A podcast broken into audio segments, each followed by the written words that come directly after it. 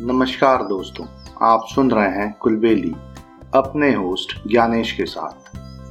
आज मैं लेके आया हूँ पंचतंत्र की एक और शिक्षाप्रद कहानी जिसका नाम है लालची पुजारी। तो आइए सुनते हैं ये कहानी। एक बहुत बड़ा शहर था। उस बड़े से शहर के अंदर सिर्फ एक मंदिर था। मंदिर की देखभाल एक पुजारी करता था। पुजारी बहुत ही ज्ञानी था, लेकिन वो बहुत ज्यादा लालची भी था। शहर का अकेला मंदिर और अकेला पुजारी होने की वजह से लोग पुजारी को बहुत मानते थे और उसे बहुत सारा भेंट भी देते थे, जिस वजह से पुजारी बहुत धनवान था।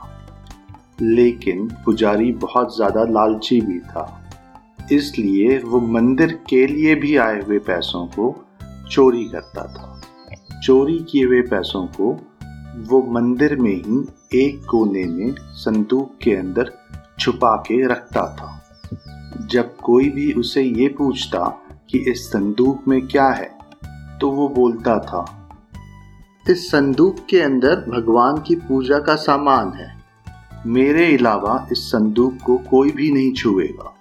इस तरीके से वो चोरी किए हुए सारे पैसों को वहीं मंदिर के अंदर छुपा के रखता था। एक दिन शहर के बड़े व्यापारी ने मंदिर बनवाने के लिए कुछ सोने के सिक्के मंदिर के पूजा की थाली में रखे और उन्होंने पुजारी को बोला, पंडित जी, मैं ये सोने के सिक्के मंदिर के निर्माण के लिए दे रहा हूँ, इसे आप दान पात्र में डाल दीजिएगा। पुजारी ने हाँ में सर हिलाया, लेकिन व्यापारी के जाते से ही उसने वो स्वर्ण मुद्राएं उठाई और अपने संदूक के अंदर रख दी। व्यापारी ने ये करते हुए देख लिया। उसने निश्चय किया कि पुजारी को सबक सिखाने की जरूरत है। मंदिर में हर साल एक बड़ी पूजा का आयोजन होता था, जिसमें शहर के सभी लोग शामिल होते थे।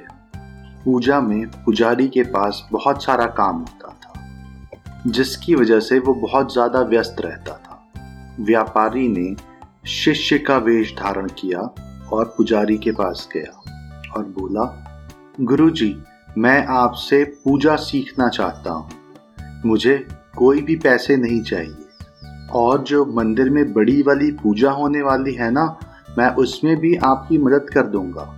ये सुनकर पुजारी ने शिष्य को अपने साथ रख लिया। बड़ी पूजा के दिन जब नगर के सभी लोग मंदिर में आ गए थे, तो पुजारी ने शिष्य को बोला, शिष्य, जाओ पूजा का सामान लेके आओ।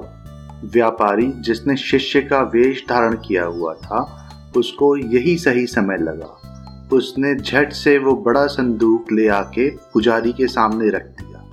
उसने सबके सामने संदूक को खोलते हुए बोला, ये रहा आपका पूजा का सामान गुरुजी। संदूक में इतने सारे पैसों को देख के सबको लगा कि पुजारी अपने सारे पैसे भगवान को भेंट कर रहे हैं, और सब ने पुजारी की बहुत तारीफ की। वहीं पुजारी को अपने लालच का एहसास हो गया। उसने भगवान से क्षमा मांगी, उसे अपनी गलती का एहसास हो गया था।